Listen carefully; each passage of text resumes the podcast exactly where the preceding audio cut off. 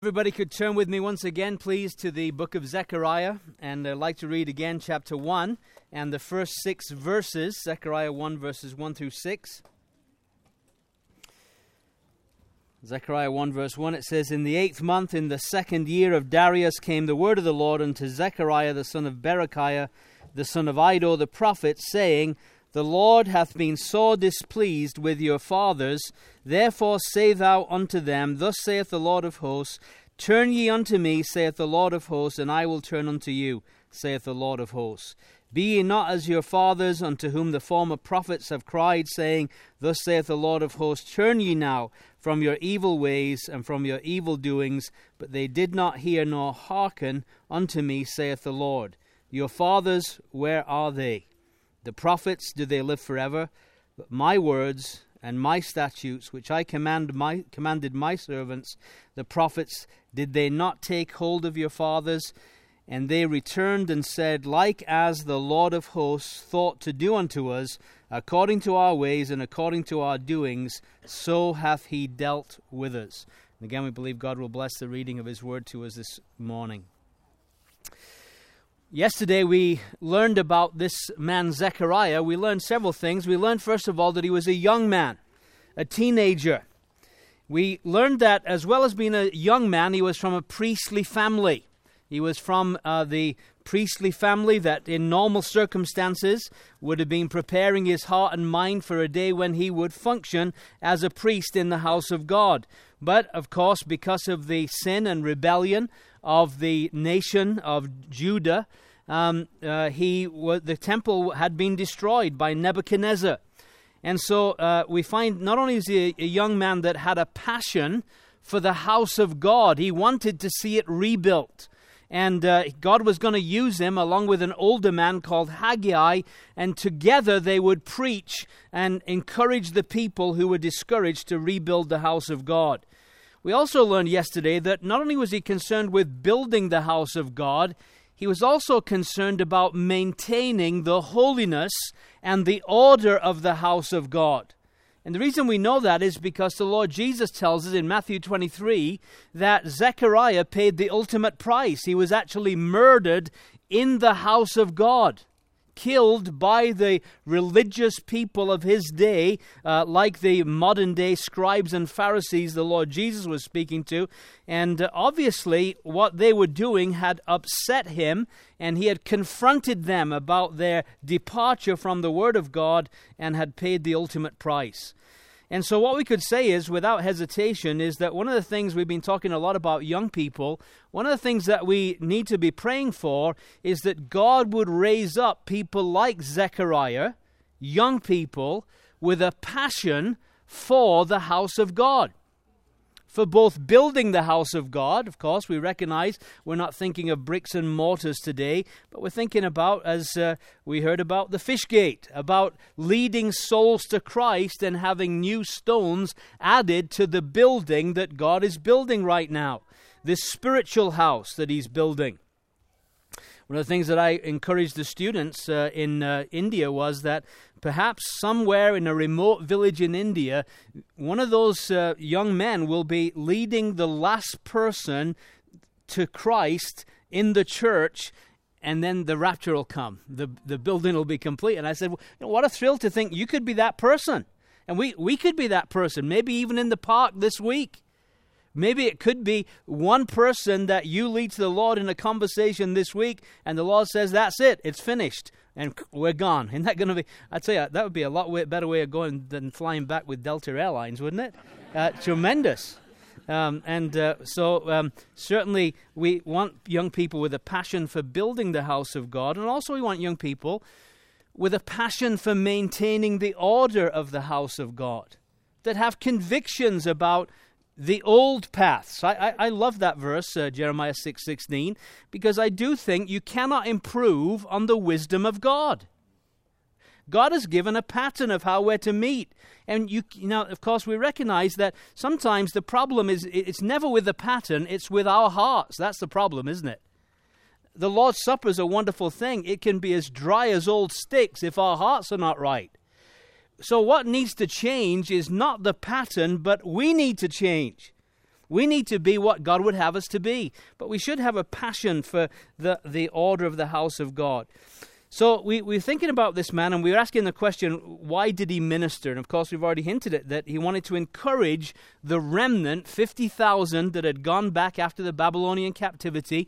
They had started uh, well, they had laid the foundation. As soon as they got back into the land of Judah, the first thing they did was they recognized that they, they needed to build the temple. And so, so they laid the foundation, but opposition came and they stopped and the work ground to a halt. And so all you had was a foundation, but you had no structure.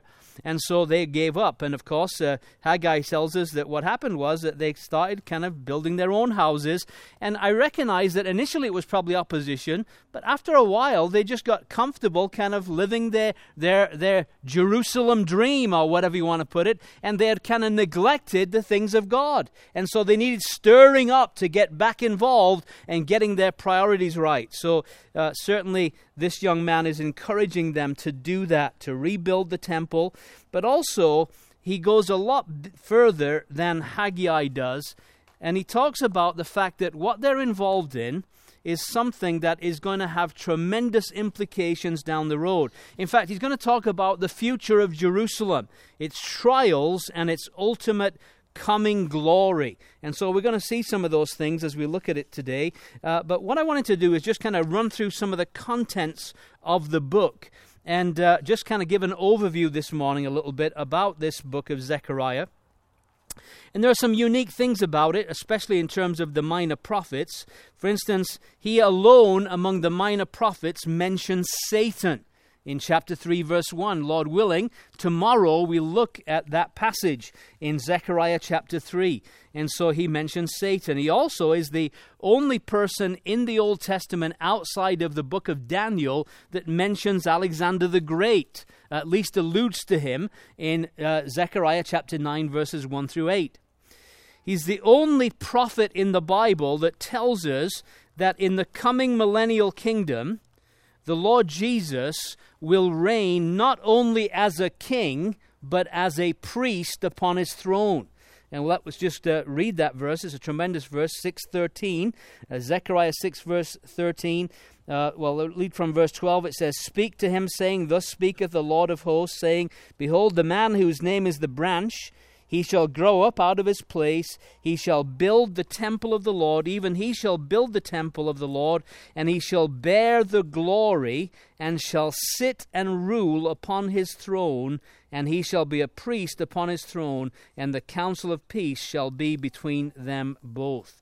I think if you know anything about your Old Testament, you realize that those two offices were never to be mixed. There were uh, kings that wanted to act like priests, and they went into the temple and tried to burn incense, and they became lepers because God judged them, because God intends that there will one day be a king who is also a priest, but it's going to be the Messiah, the Lord Jesus. And Zechariah tells us that, of course. We know from uh, the book of Genesis that he's going to be of the order of Melchizedek. And remember that Melchizedek Melchizedek was both king of Salem and priest of the Most High God. So there we have that picture. But certainly Zechariah is the only one that mentions that, uh, that Christ will be a priest as well as a king in the millennial reign. He also gives more details concerning the Battle of Armageddon than any other prophet.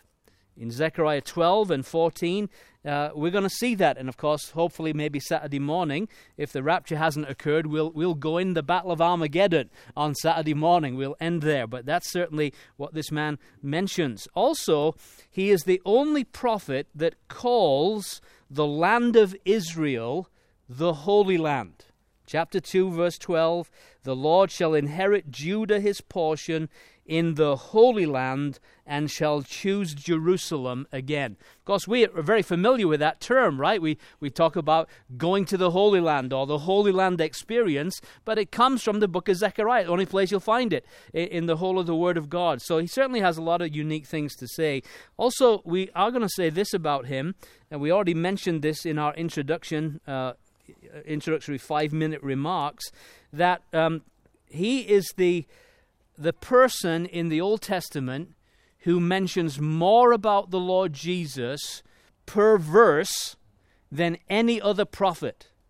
Isaiah does have more about the Lord Jesus than Zechariah, but he takes 66 chapters to do it, and there's a lot of other stuff in between. Whereas uh, Zechariah distilled all this amazing information. Now, I want to think about this because Rex mentioned about discipleship and about one of the first things you start with is the Word of God. Uh, what the Bible teaches, by the way, when we were in Ireland and we were church planting in Ireland, we would use what the Bible teaches as actually an evangelistic Bible study and we would be kind of leading people to the Lord and discipling them at the same time. And it was a tremendous tool. And I thought, when I'm there, I'm not interested in reinventing the wheel.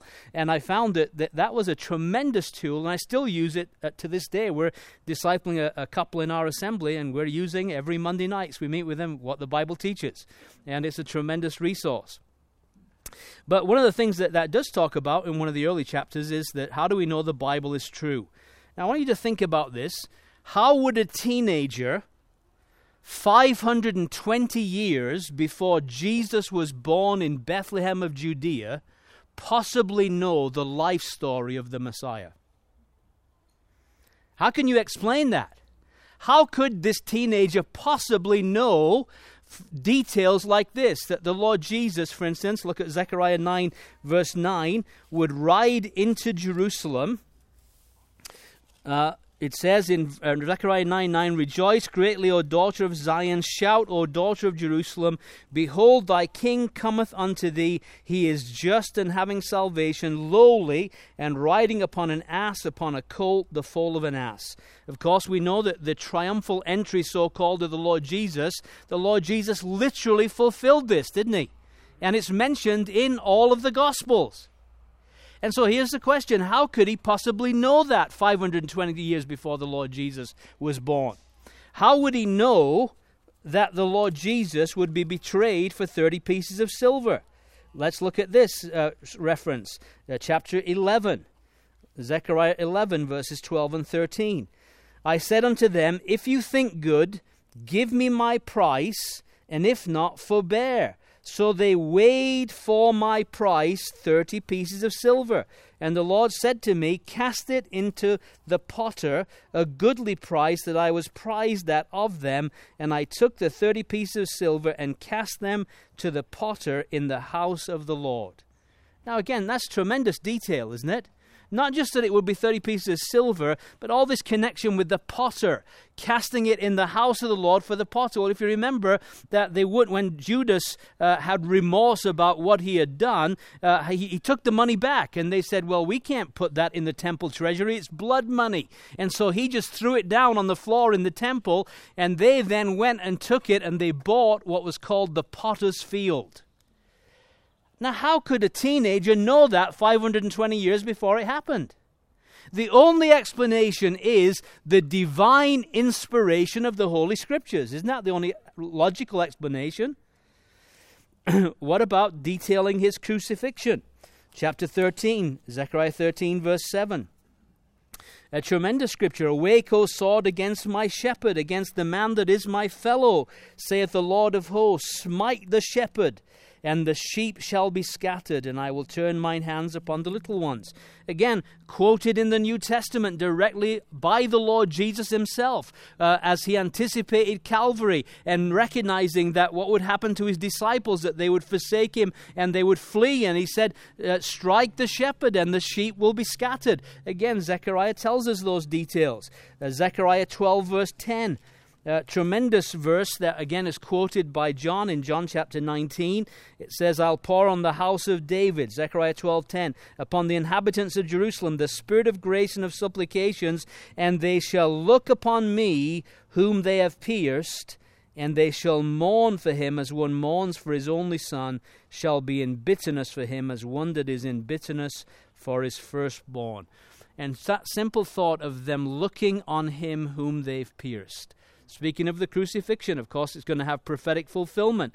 In a coming day when that day that all Israel shall be saved, that will happen when they will look on him whom they've pierced, and it will suddenly dawn on them, we have crucified our own Messiah. But again, how would this teenager know that 520 years before the birth of Christ? Uh, his coming again, his feet standing on the Mount of Olives. Uh, chapter 14, verse 4 His feet shall stand in that day on the Mount of Olives, which is before Jerusalem, in the in the east, and the Mount of Olives shall cleave in the midst thereof, toward the east and toward the west. There'll be a great valley, and half the mountain shall remove toward the north, and half it toward the south. And of course, the Lord Jesus, when he ascended to heaven, he left the Mount of Olives, and what he said is, uh, the angel, as the disciples were gazing up into heaven as the Lord Jesus ascended, he says, uh, Why stand ye gazing into heaven? This same Jesus shall so come in like manner as you've seen him go. And guess what's going going to happen. His feet will stand in that day on the Mount of Olives, and there'll be a tremendous earthquake, and it will be beginning of some of the amazing topographical changes that will take place in the millennial kingdom. And of course, he's going to mention some of them. Uh, for instance, there's going to be a river in Jerusalem. You ever heard of a capital city that's not built on a river? Well, that's crazy, isn't it? Almost any capital city is built because there's a good supply of water right there. There's uh, Rome on the Tiber, London on the Thames. I mean, that's the way it is, isn't it? But Jerusalem, no river, but there's going to be one. It's going to be an amazing river, and uh, Zechariah is going to tell us about that river. Uh, but certainly, that will, uh, when the Lord Jesus comes and puts his feet on the Mount of Olives, it will, it will do that. It will cause these things to take place. Um, his reign over the earth in the coming millennial kingdom. Look at Zechariah 14, verse 9. It says, The Lord shall be king over all the earth. In that day shall there be one Lord, and his name one. I, uh, isn't that a tremendous prospect? No more religious confusion, folks. Right? No more political confusion. There's going to be one king and one Lord, and his name one. You know what his name's going to be? The Lord Jesus Christ. And that's going to a tremendous thing. Uh, when, when, one thing that struck me in India, there are 330,000 gods that they worship. Can you imagine that? 330,000 gods. And um, it, there's a lot of confusion. I remember as a, as a kid growing up, I grew up Roman Catholic, and, and I remember uh, G- George Harrison of the Beatles came out with this song, My Sweet Lord. And I, I, was all excited because I was thinking, oh, this is great. One of the Beatles has kind of become a Christian. You know, that was uh, what I was thinking.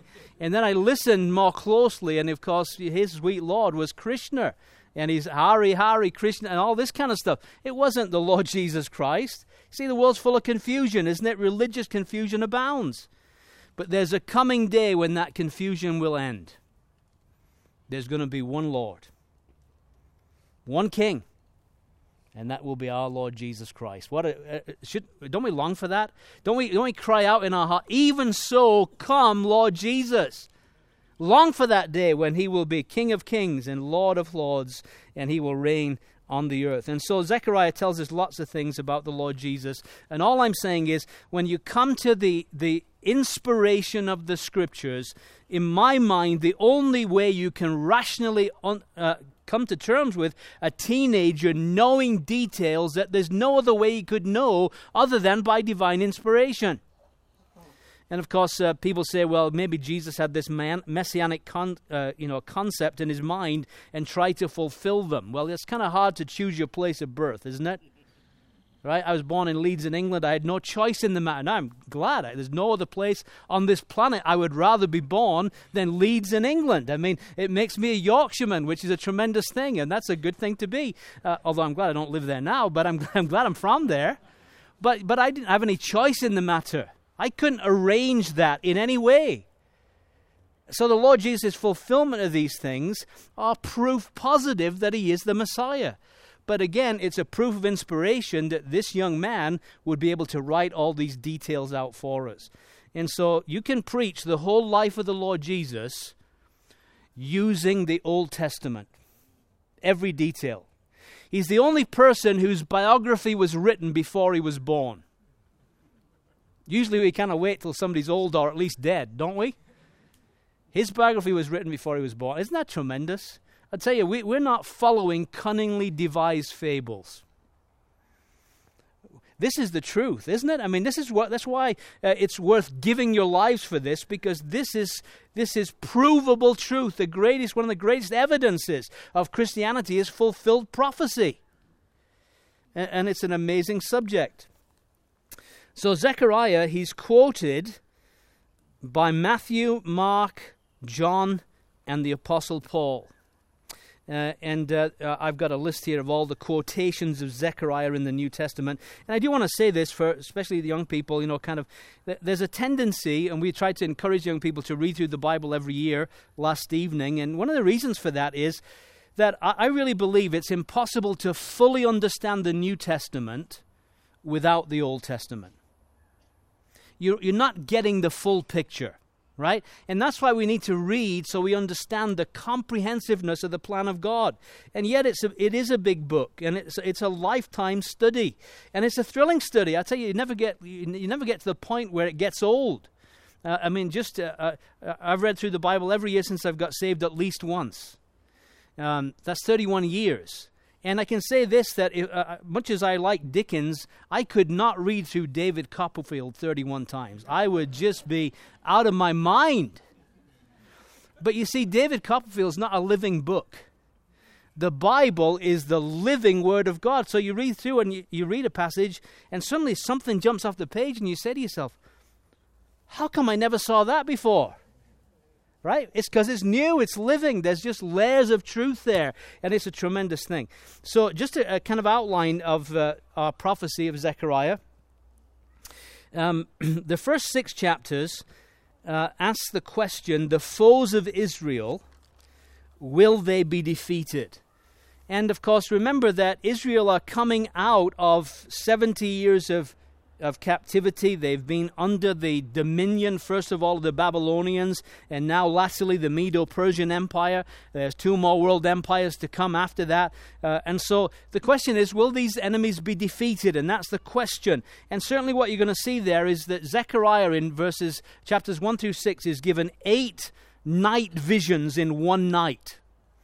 For a teenager, he had a, certainly had a disturbed night's sleep. Eight night visions in one night. And these night visions are all going to say basically the, the same idea, and that God is now for Jerusalem and Judah once again, and He's moving on behalf of them and beginning to deal with their enemies. Okay, so that's the, the concept of the foes of Israel, will they be defeated? And then uh, chapter 7 and 8 deals with a question the fasts of Israel, will they be kept? And particularly one fast, and that was in the fifth month of the year. And ever since the destruction of the temple, um, they had kept a fast religiously on the date of the destruction of the temple in the fifth month every year.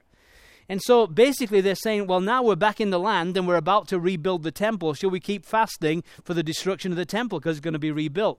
And God says, says to them simply this He said, Look, you really should fast out of love for me, not out of a calendar date. Right? That's, that's why you should do it because you love me and you love my work and you love my people and you want to see the work of God done the way it should be done, that should be your motivation. And then finally, the future of Israel, chapters 9 through 14. Is there any hope? And there really is. By the way, I want to just say something. I am committed to dispensational premillennialism. And there's a reason for that. And I, I see tremendous threat today. I, I think Reformed theology is one of the most dangerous teachings that is out there today. And part of the reason is that they, they believe in replacement theology, that, that the church has replaced Israel in the purposes of God. I want to tell you something your eternal security is dependent on God keeping his promises.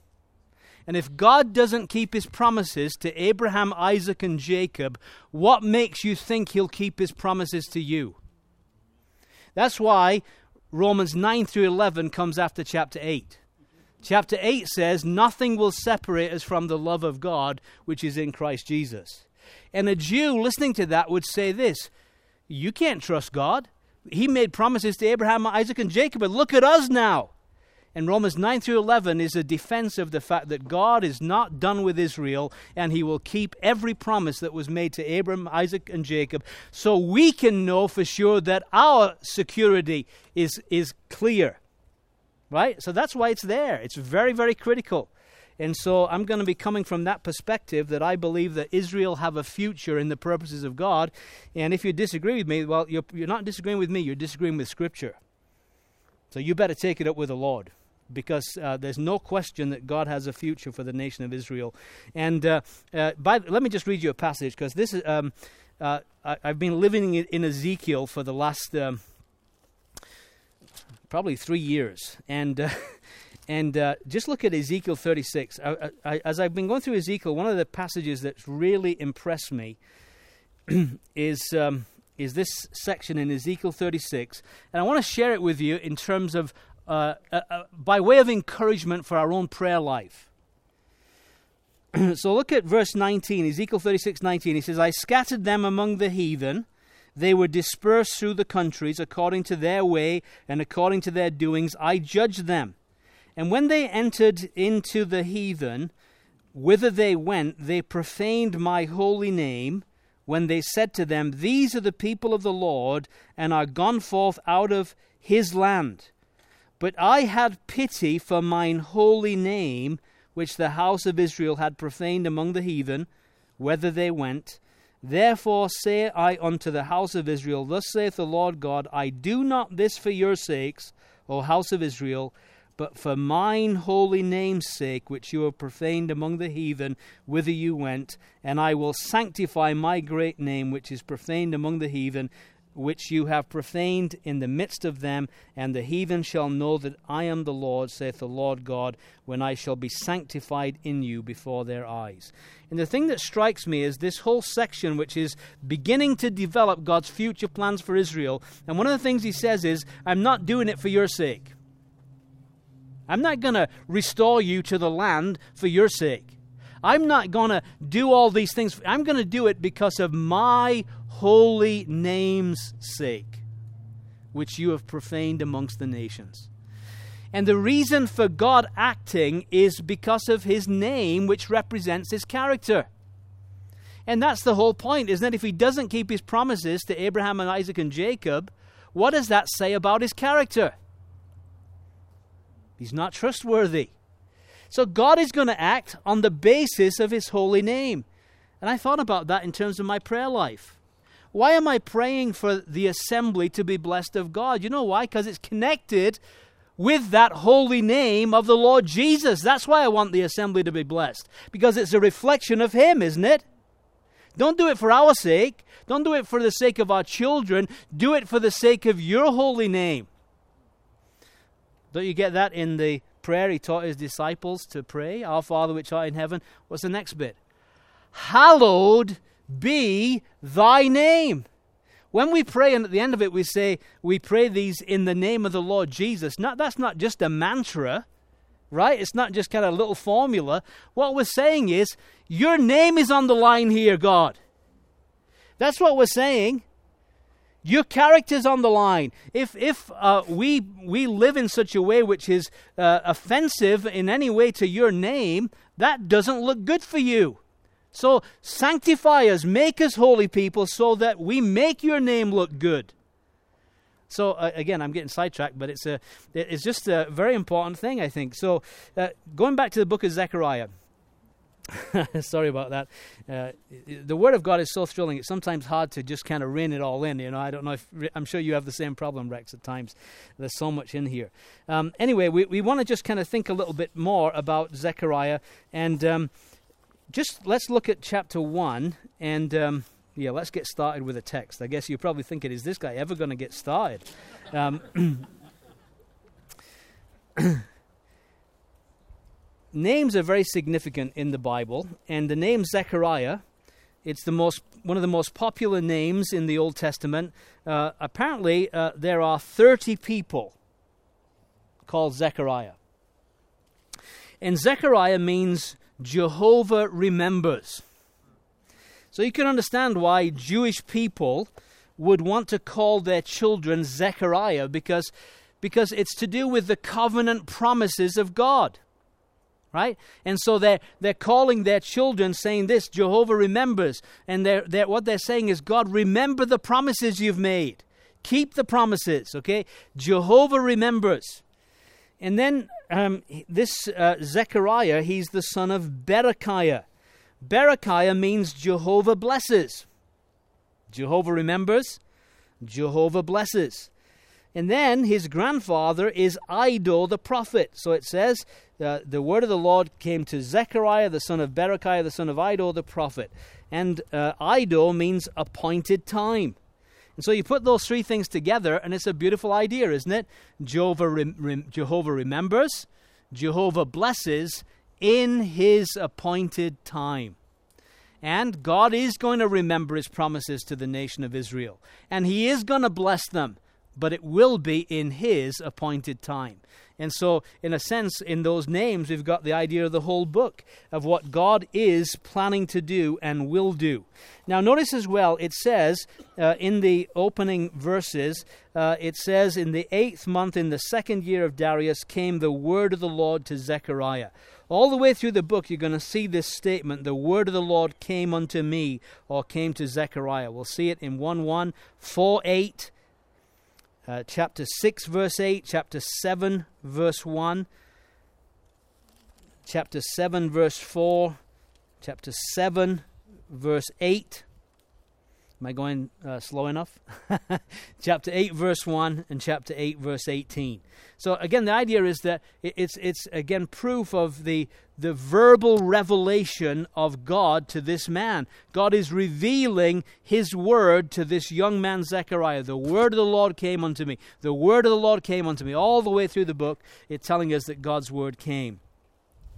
And so um, we, we notice uh, in these opening verses too that it talks about the Lord of hosts it says, The Lord has been sore displeased, verse 2, with your fathers.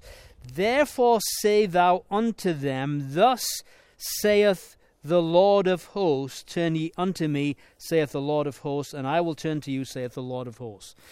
Now, um, this phrase, Lord of hosts, very, very uh, frequent repetitions uh, throughout the book. In fact, uh, we, we find that it's, you find it in Haggai 14 times in two chapters. In the first eight chapters of Zechariah, Lord of hosts is 48 times. 50 times altogether in the book, but 48 of them in the first eight chapters. So actually, the, the phrase Lord of hosts is used more in these two minor prophets, Haggai and Zechariah, than anywhere else in the scriptures. 64 times in total it says Lord of hosts. Now, what does that mean? It literally means the Lord of armies. Okay? And it's the idea of the heavenly host are at his command. And so, for instance, when the Lord Jesus uh, was um, going to the cross, he said, I could have called 12 legions of angels, right? In other words, he, he is the commander, in a sense, of the army of the Lord of hosts. All he had to do was, was say, Sick'em, and that was it. All those angels would have not only, they, well, if one angel could wipe out 185,000 crack Assyrian troops, what could 12 legions do? Okay? Well, that's not the, the maximum number that there are. Uh, there's these amazing armies of heaven. Remember back in the Old Testament where it seemed like uh, the nation of Israel were being overwhelmed, and, and there's the servant uh, of Elisha, and God says, Open his eyes. Open his eyes, and, and he sees the, the, the chariots of the host of heaven. Wouldn't it be something if, if God could just open our eyes just for a minute? You know, sometimes we think we're such a tiny remnant, right? And, and this, we're so, like uh, it, when I was in India, 2.3% of the population are believers. Talk about being a tiny minority. And yet, we have the armies of the Lord of hosts on our side. Even without that, God's on our side, right? If God's for us, who can be against us? But He commands this vast army. So, um, what's the, the point of re- referring to the Lord of hosts so frequently in Haggai and Zechariah? Well, let's just think about how this is used in Scripture. Now, again, just as a, a, principle, when you're studying the Word of God, one of the things that you want to do is when you see a phrase like Lord of Hosts, is you want to go and look at the principle of first mention. Where was this first mentioned in the Bible, and what can it teach me? And you'll be surprised where the first mention of the Lord of Hosts is. It's actually in 1 Samuel chapter 1. Let's just go there. And it's in Hannah's prayer, the prayer of Hannah. Of course, it's a time of uh, departure. Uh, it's, uh, you know, we've just come to the end of the book of Judges. Remember the book of Judges? That wasn't exactly glory days for the nation of Israel, was it? It was the days when every man did that which was right in their own eyes. Right? Rebellion against God's rule was everywhere. And so here she is, and of course, at this point, the men are absolutely inept spiritually. Aren't they? Eli, the high priest, failed to chastise his sons. His sons are sons of Belial, worthless sons, right? They're, they're abusing the privilege of priesthood, uh, doing horrible things. And so as Hannah looks out, she, she, she sees a time that just seems like how couldn't get any worse right? Uh, we've just come out of the, the, the, period of judges, and the men are absolutely, completely duds spiritually. Maybe some of the sisters feel that they're living in days like that today. It's amazing how the prayer of one sister is going to change the whole scene. That's encouragement, isn't it? Some of you sisters, maybe you feel like in your assembly, uh, the men are, you know, you're taking the role, uh, your role seriously. You're silent at the meetings, and yet often the men are dumb priests. I, have been in meetings like that. Uh, my son Paul will tell you about this. I've been in assemblies where where there, it was just kind of cold silence, and nobody had anything good to say about the Savior. And I remember one time Paul wrote a little note to me, and he said, "Dad, what's wrong?" He could feel it. It was so bad. You know, that same day at coffee break, those same men who had not one good word to say about the Lord Jesus were waxing eloquent about a college football game. You could tell where their hearts were the day before. They were at college football. That's where they were. And it was obvious. And so maybe maybe you're in an assembly like that, sister, where that's the way it seems to be. Well, listen, Hannah changed the nation with her prayers. You can change your assembly with your prayers. And notice how she prays. It's just a tremendous prayer because what she does in days where it seemed like there's nobody faithful left and all hope seems to have gone. And um, let me see now. Verse 13, I said chapter 1, verse 3. It's verse 13. That's a typo there. It says, Now Hannah, she spake in her heart, only her lips moved, but her voice was not heard before Eli, uh, and Eli thought she was drunken. And what did she pray? Verse 11 tells us, She vowed a vow and said, O Lord of hosts, if thou wilt indeed look on the affliction of thine handmaid, and remember me, and not forget thine handmaid, but will give unto thine handmaid a man child, then I will give him unto the Lord all the days of his life, and there shall no razor come upon his head. And so what she does is she said, Lord, if you just give me a son, the men are useless. You give me a son. I want to pour my life into this lad, and I'm going to give him. An, I'm going to make him a Nazarite. He's going to be set apart from God from his from his womb, basically, and I'm going to give him back to you. And of course, Samuel was the result of Hannah's prayers. And so she calls on the Lord of armies because there doesn't look to be much strength amongst the people of God right then. So, where else can we look in a time of weakness? To the Lord of armies. What about us today? We're, folks, we're a remnant. We're a tiny remnant anymore, aren't we? And, and the assemblies, uh, probably this conference, the history of this conference, if you look back, numbers wise, we're probably a fraction of what there was here 50 years ago, right? We're in days of decline and departure. Maybe it's time for us to call upon the Lord of hosts to step in because we've made a mess of it, Lord, and we need your help here, right? You come and help us here. So it's a time of weakness. And she cries out, of course, she, Samuel is going to go and prepare the way for the glory days of the kingdom of David and Solomon. And it was Samuel that prepared the way for that. Now look at the last mention of Lord of hosts in Scripture in James uh, chapter 5. And by the way, while we're looking there, can somebody tell me when I'm supposed to finish? Because I looked and I've forgotten. Five minutes. five minutes. Okay, that's good. That's all I need. James um, chapter 5 and verse 4.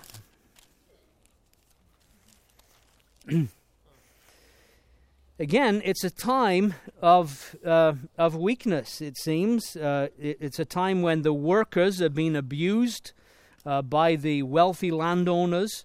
And so it says, Behold, the hire of the laborers who have reaped down your fields, which is of you kept back by fraud, crieth, and the cries of them which have reaped are entered into the ears of the Lord of Sabaoth, or the Lord of hosts, the Lord of the armies of heaven. And so again, that's James chapter five, verse four. And again, it's it's a time where where it seems there's tremendous unfairness, and where where people are abusing the people of God, and they cry out to the Lord of hosts to take up their case and the Lord of hosts indeed will take up their case and will deal with their enemies. Now, there's just one other thing that I want to mention about this, and uh, I was thinking about this idea of Lord of hosts, a time of weakness, a time when we're, we feel overwhelmed, and a time where we need to recruit the armies of the Lord of hosts on our behalf. I'm thinking of Martin Luther's great hymn, A Mighty Fortress is Our God. How do you think Martin Luther felt at that time? You talk about being alone, standing against the might of the Roman church at the zenith of its power. And here he is, standing on the Word of God. Here I stand, I can do no other. God help me, right? And he writes this hymn. You know it well. A mighty fortress is our God, a bulwark never failing, our helper he amid the flood of mortal ills prevailing. For still our ancient foe doth seek to work us woe. His craft and power are great, and armed with cruel hate, on earth is not his equal. In other words, uh, he, he, I'm sure he felt the presence and the power of the enemy at that time, the attacks that he must have had as he's standing for the truth of God at, at a time like that. And then it says, did we in our own strength confide, our striving would be losing. In our own strength, we don't have a chance in our own strength. We're not that right man on our side, the man of God's own choosing? Dost ask who that may be? Christ Jesus, it is He. Now listen to this Lord Sabaoth, His name, from age to age the same and he must win the battle. Because this morning, folks, even though we're in days of weakness and days of departure, we can call out like Hannah did, like Luther did, like the reapers in the day when they were being abused by the wealthy landowners. They can cry out to the Lord of hosts Folks, I think we need to be crying out to the Lord of hosts, don't you? Lord, it seems overwhelming. It seems like there's departure on every side. It seems like our country is imploding. Where can we go? Where can we find help? I know exactly where we can go. The Lord of hosts, the one who is the captain of the armies of heaven, that right man who's on our side. Christ Jesus, it is He. What a privilege, isn't it, to be able to come to Him in a day of departure and weakness. Father, we think of uh, these men, Haggai and Zechariah, as they led a small company, relatively speaking, in the days of the times of the Gentiles. They wanted to rebuild the house of God, but it seemed like the enemies were overwhelming. The Samaritans were seeking to frustrate every effort they made to build the house of God. Where was their resource? Where could they turn? We read that they turned to the Lord of hosts. We pray, Father, for ourselves that we, in these days of departure, might turn to the Lord of hosts. To thee, the captain, Lord Jesus, of the armies of heaven, to act on our behalf. And we ask that you do it not for our sakes, but for the sake of thy holy name, which is being profaned in this nation. We ask that you would, you would come in blessing once again. Revive us, O Lord, in the midst of the years. And we'll give thee the glory in the name of the Lord Jesus Christ. Amen.